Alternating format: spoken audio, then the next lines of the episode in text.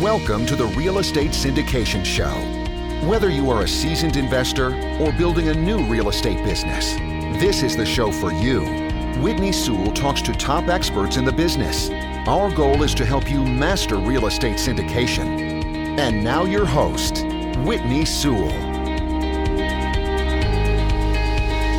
This is your daily real estate syndication show. I'm your host, Whitney Sewell. Today, our guest is David Preil. Thanks for being on the show, David. Thanks for having me, Whitney. No, I'm honored to have you here all the way from Israel. Thank you again for staying up late and making this happen. But a little about David. He's a principal at YDLP Investment Group. He has sourced over $3.5 million in equity from mostly smaller investors for U.S. commercial real estate investments, created an online course to educate people to invest in commercial real estate as well as a regular educational newsletter. So, David, thank you again for your time and being willing to push through and stay up and make this happen. So, give the listeners a little more about who you are and what your focus is. Yeah, so just as a background, I started off in Israel as a mortgage broker for residential mortgages, people buying homes. And the way it operates here is it's very difficult to obtain a mortgage. Cost of housing here relative to income is very high. So I came across a very large uh, population that had money that had anywhere from fifty to two hundred thousand dollars, and they weren't able to do anything with it. So, make a long story short, I found a partner who has 13 years' experience as an analyst. Uh, he's underwritten over 180 million dollars in, in purchases, and we teamed up and we were working with this crowd to help them invest their money into U.S. commercial real estate in a diversified way. So we take small minimums, and that we encourage people to spread their money around a number of deals. In the course of doing this, we've, we've expanded to young professionals in the U.S., people also who have money and they were accredited, but not necessarily able to enter into deals at the hundred thousand or two hundred fifty thousand or five hundred thousand dollar mark that oftentimes minimums are set at and they're able to come into our deals at a comfortable level. Wow. Could you give us maybe an example of a deal that you're working on where it involved like, you know, investors in the US or investors in Israel, you know, that had to go back and forth? I don't even go back and forth. The way we structure our deals is we'll create, this is how we get these larger sponsors to work with us, work with our investors, is we create a, an LLC for every deal that we do and for all of, just for our investors. In the States? Yeah, it's a US LLC. Everything is done stateside and the investors come into that LLC, and then that LLC enters a deal as a single investor. So that kind of shields the sponsor, the GP, from having to deal with all the complications of the smaller investors and of the foreign investors. And in terms of dealing with foreign investors, there are a couple different scenarios that play out. There's obviously the scenario of the investor who's not a U.S. citizen at all, in which case you have to get the right tax form and you have to withhold and you have to, and that has an impact on your marketing as well because you have to inform them you're marketing a deal 8 9 10% cash on cash but hey wait a minute. There's like i think it's 36 39% withholding on that money and then you get it back when you file taxes the next year. So i've spoken to different people about this. I, I kind of sell it as you know the first year the returns are lower and then the next year you get a bonus at the end. So it only kind of impacts the first year because by the second year you're getting back your refund on the first year.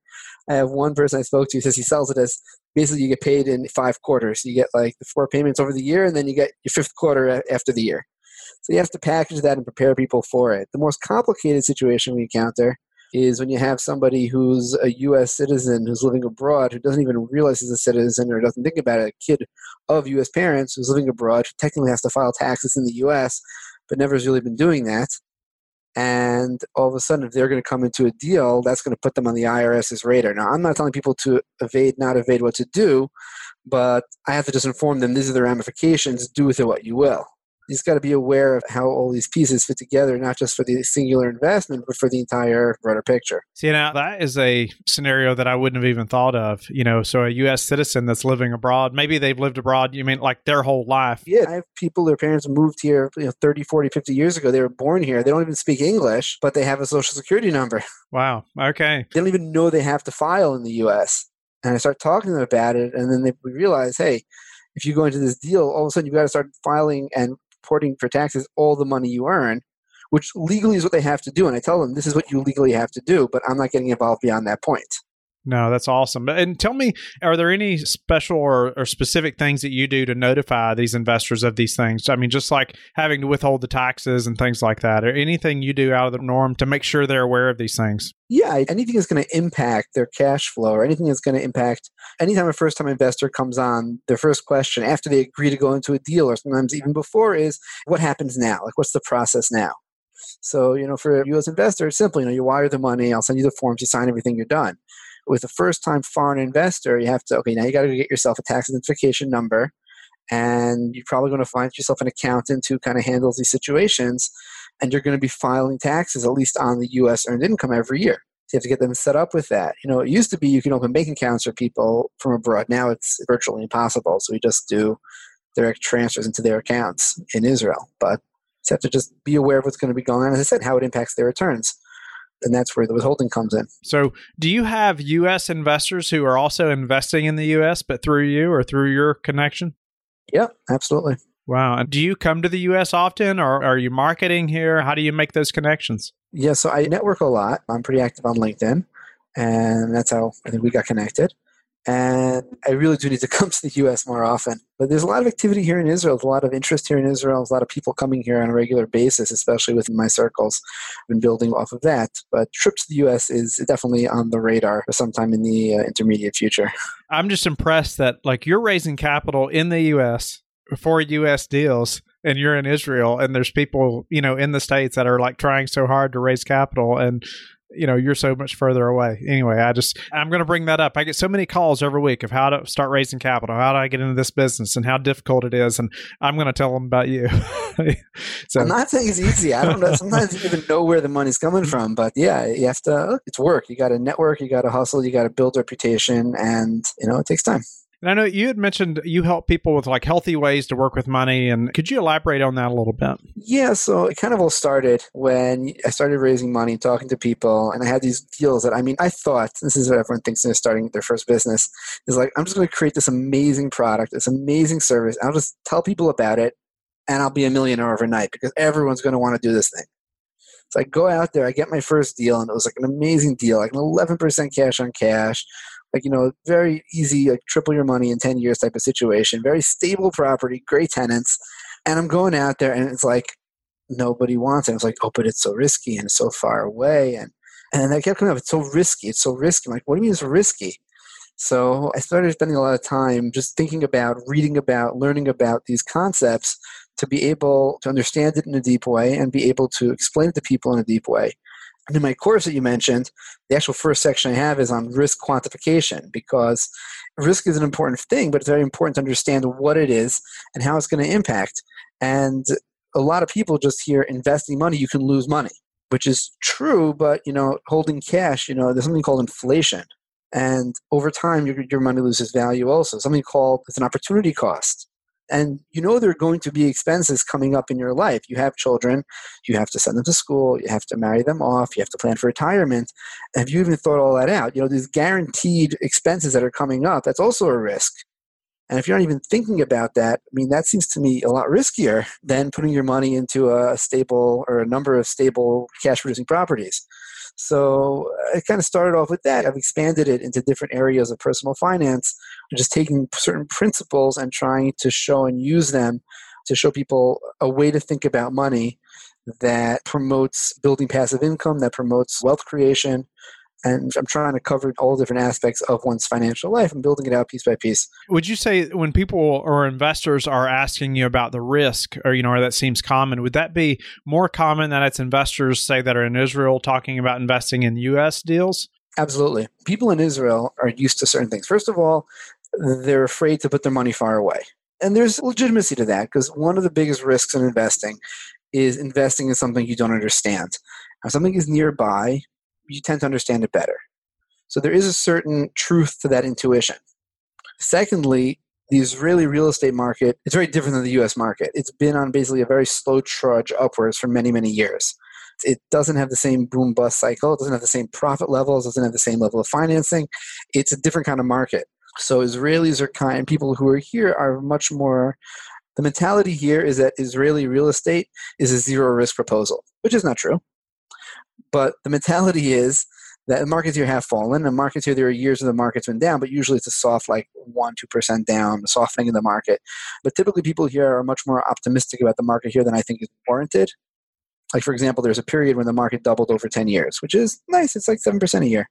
And people were telling me, oh, it just doubled. I said, that's great. So you think this apartment that you bought for $300,000 and now is worth $600,000, do you really think in another 10 years it's going to be worth you know, $1.2 million.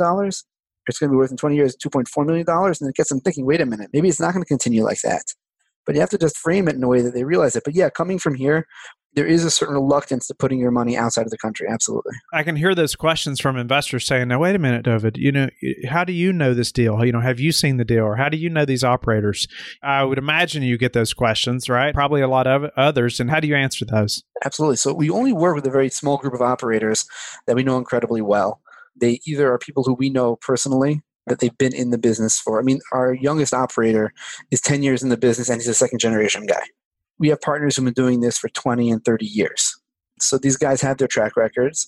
This is the track records, we have personal connections with them, which is really the only way we're getting our money in. You know, one of my biggest brags is I was able to put investments as small as $20,000 into a deal which was like $125 million purchase price. Wow. You know, that's a certain degree of access. And the guy running that deal is, I mean, he's purchased over $4 billion in office space and been doing this for 35 years. So, yeah, but I do sell my partner's track records. What I also sell is that we underwrite the deals ourselves and we analyze them ourselves. And my partner is an analyst of 13 years. And I've been doing this for a number of years now. So we do our own analysis and we ask a lot of questions. When we talk about picking your sponsors and picking your partners carefully, we're talking about the people on the ground in the US who have the decades of experience running these deals. Nice. What did you say? Three decades. He's been doing it for, or the least experienced one, been doing it for 10 years and as a second generation yeah, so that's a lot of experience there, and it's hard to replace something like that. Yeah, it takes a lifetime, right? I mean, to get that kind of experience, and that's who you're partnering with. So, you know, uh, what does it look like in your business, like let's say five years from now? You know, keep growing your network, keep doing what you're doing, partnering with operators in the U.S., or, or do you plan to keep pursuing anything in uh, Israel as well, uh, or is it mostly U.S. focused and raising money uh, while in Israel? That's a great question. I mean, look, I go where the opportunity lies. If I get good deals in Israel, something comes up here that makes sense, I'm happy to pursue it and see what I can do with it. In today's market, the best kind of thing we're seeing here is something called Tama 38. What that is, is it's retrofitting a building to make it more earthquake resistant. Let's just leave it at that. That's the basic type it's done. So basically, developers will come in, and what they can do is the way it's set up, and then there are tax incentives to do this, and that's what makes it profitable. An investor will come in and take a building with, with say, eight apartments, and and then they get permission to build out another five apartments. And everyone in the building, they agree to do this. They all get newer and larger apartments, and the developer gets five apartments to sell. And to invest in this type of project, you'll typically make somewhere between anywhere between nine and on the top side, 14% a year. It's usually debt. And you don't get paid over time, you get paid at the end of the deal. So the risk is pretty low. These projects are pretty stable and successful. The returns are, I mean, that's that's not exactly what we're looking at when we're talking about commercial real estate in the US even today. There's no cash flow from it and the returns are, are kind of limited on the upside. But yeah, if something comes up, I'm happy to take it and we'll see where the business goes. You know, right now we're still expanding. We have more people feeding into us and people who are joining our team. They like the way we operate. They see how we operate on the inside. And as we expand, we'll have to see what opportunities come our way. Nice. No, it's just exciting, uh, you know, to meet somebody that's successfully raising capital in U.S. and partnering with deals in the U.S. from so far away. It's neat to hear, you know, what you plan to do and that you're open to different things and depends on where the deals are, right? But what's been the like hardest part of this syndication journey for you? This is really my first business that I built from the ground up. And when you get into real estate and you get into a field where there's so many things happening, there's so much money floating around, and now with all the technology coming into it, what really hurt me in my first year was I was running in too many different directions. There's so many exciting things happening. And eventually I learned the lesson, you just gotta just cut it all out. I remember I told my partner, I'm like, okay, what we're doing is, is come April 1st, we're just stopping everything but core operations. We're just raising money for these deals. We're not doing all these other fun things we were chasing after. And that's when things really started to gel and come together and move forward. So it was really, I mean, just coming back to a focus for you and your partner, just figuring out where the focus is and moving forward. Right? And that's yes. hard. And I mean, that's difficult. You feel yes. like all these other things are good, and they may be good, but they're not what's best. Yeah, and you know, if I had just done that, maybe that would have been right also. But you can't do everything. Yeah. So, what's a way that you all have improved your business recently, though, that we could all apply to ours? Could be anything. Could be some type of tech. Could be some type of, I don't know, anything. I guess the last time I made a major change the way I operated was was about a year ago when I decided I really needed to build out a stronger digital ground game. I was always kind of weak on the digital side. I always felt that no one's going to invest with me if I just go on social media and post stuff and Like you can't make relationships based on that. What, what did I know? So I kind of focused on, you know, some advertising and networking and meeting people. And I was driving all over the place meeting with all these people. And I was wasting a lot of time. Then I started getting into LinkedIn a little bit. And I saw how you could really develop genuine relationships with people. Obviously, you can't just post. There's a lot more to the game, but that's the starting point, and you can use it as a real springboard to build relationships. I always tell people is I just view LinkedIn as like a networking event that you can just always go to and always meet people. And a networking event, you just go there and stuff your card in their face. It's not going to work. But if you use that as a springboard to have another conversation later, and you go for coffee and you schmooze, and you build it up, you can build genuine relationships that way. And that was a real game changer for me there's just so much to do with it. I have, I won't say a roadmap fully drawn out yet, but I have a lot of ideas that are on the back burner because I'm only doing one piece at a time right now. And that was a big part of it. Beyond that, I decided to put out a lot more digital content. I started the newsletter and I have my blog posts, and I started producing a lot more industry related or just general wealth related content. I put out that course as a year old, I really want to go back and right now I'm working on one project. And then the next project after that is to go back and update the course at which point I may even be giving, I'll probably do it as the last time, which is I raffled it off to a number of people. And quite a few of those people who won the course and took the course actually became investors afterwards. I guess the biggest takeaway from all this is you always have these limitations in your mind. Like, like I can do this, but that's not for me. And then you sit down and you just do it. And it won't be perfect the first time. It won't even be great the first time, but you keep plugging away at it. And you can build out a digital ground game. You can build out a digital funnel. You can build out some great content. And you get better and better over time. So, you know, just don't sell yourself short. That's a great idea, though, the raffle and yeah, giving that away. And that's incredible to hear, though. I mean, it paid off. Congratulations to you. You had a couple of people invest that went through that. So, what is your best advice for, you know, caring for investors so they want to come back? Caring for investors? Yeah, treating them in a way they want to come back. What's the most important thing? Well, I mean, this isn't always relevant, but you can't put people in the wrong deals. You know, you got to make sure it's right for the people. For me, especially, but sometimes I am dealing with less sophisticated investors. I had someone call me up just today, and he wanted to put money in my deal, and I basically turned him down because you know, given where he was in life, and given how much money he had, I felt that the risk was too high. I said you could very easily find yourself in a situation where you're going to need this money in the next two, three years, and it won't be available to you. So you've really got to go in with the mentality of what's good for my investors. And at this point, I, have been doing it for so long, it's not even much of a challenge anymore. It's not like I'm, I have this like tug of war, oh, but it's really good for me. Like it becomes second nature. You just got to focus on what's best for your investors.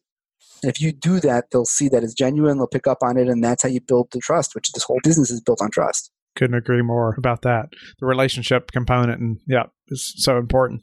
What about your way that you like to give back? For starters, I feel that the business I started has that component in it. Mm-hmm. You know, I'm not chasing after these, you know, I'm not saying something wrong with doing that, but I'm not chasing after ultra high net worth individuals. Also, I tell people, oh, I, am in real estate. They're like, oh, I know this guy, he invests in deals, he's got like millions of dollars. I'm like, that's not really my target market. And I'm not really sure I can really bring him anything better than what he's seeing because, you know, I'm a syndicator. I understand that for people who have lots of money, they get deals all the time. So I'm not adding value to him. So I don't see necessarily a reason to meet him. The core business is helping these people out. You know, I also have a day job. I work in technology as well, and that's not necessarily helping anyone in such a direct manner. So I really view the core business of real estate and just the content that I publish, and I get such great feedback from people. Like I've had people tell me that like that I've changed how they approach their entire financial life from stuff I put out on LinkedIn, which is incredible. That is incredible. That's a big compliment, isn't it? I mean, that they're following you and yeah. they're learning from your content. That's awesome.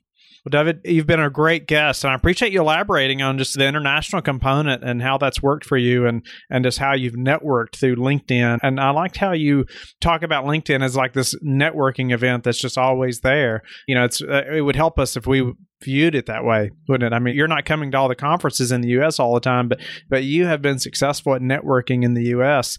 Uh, even though you're living so far away. And congratulations to you. But thank you again for your time. Tell the listeners how they can get in touch with you and learn more about you. Yeah, so as I said, I'm on LinkedIn, D O V I D P R E I L. Also, my website is ydlpinvestments.com. You can sign up there for a newsletter. There's a contact form. And by email at dovid at ydlpinvestments.com. Awesome, David. Thank you very much. All right. Thank you. Don't go yet. Thank you for listening to today's episode. I would love it if you would go to iTunes right now and leave a rating and written review. I want to hear your feedback. It makes a big difference in getting the podcast out there. You can also go to the Real Estate Syndication Show on Facebook so you can connect with me and we can also receive feedback and your questions there that you want me to answer on the show. Subscribe too so you can get the latest episodes. Lastly, I want to keep you updated. So head over to lifebridgecapital.com and sign up for the newsletter. If you're interested in partnering with me, sign up on the Contact Us page so you can talk to me directly. Have a blessed day, and I will talk to you tomorrow.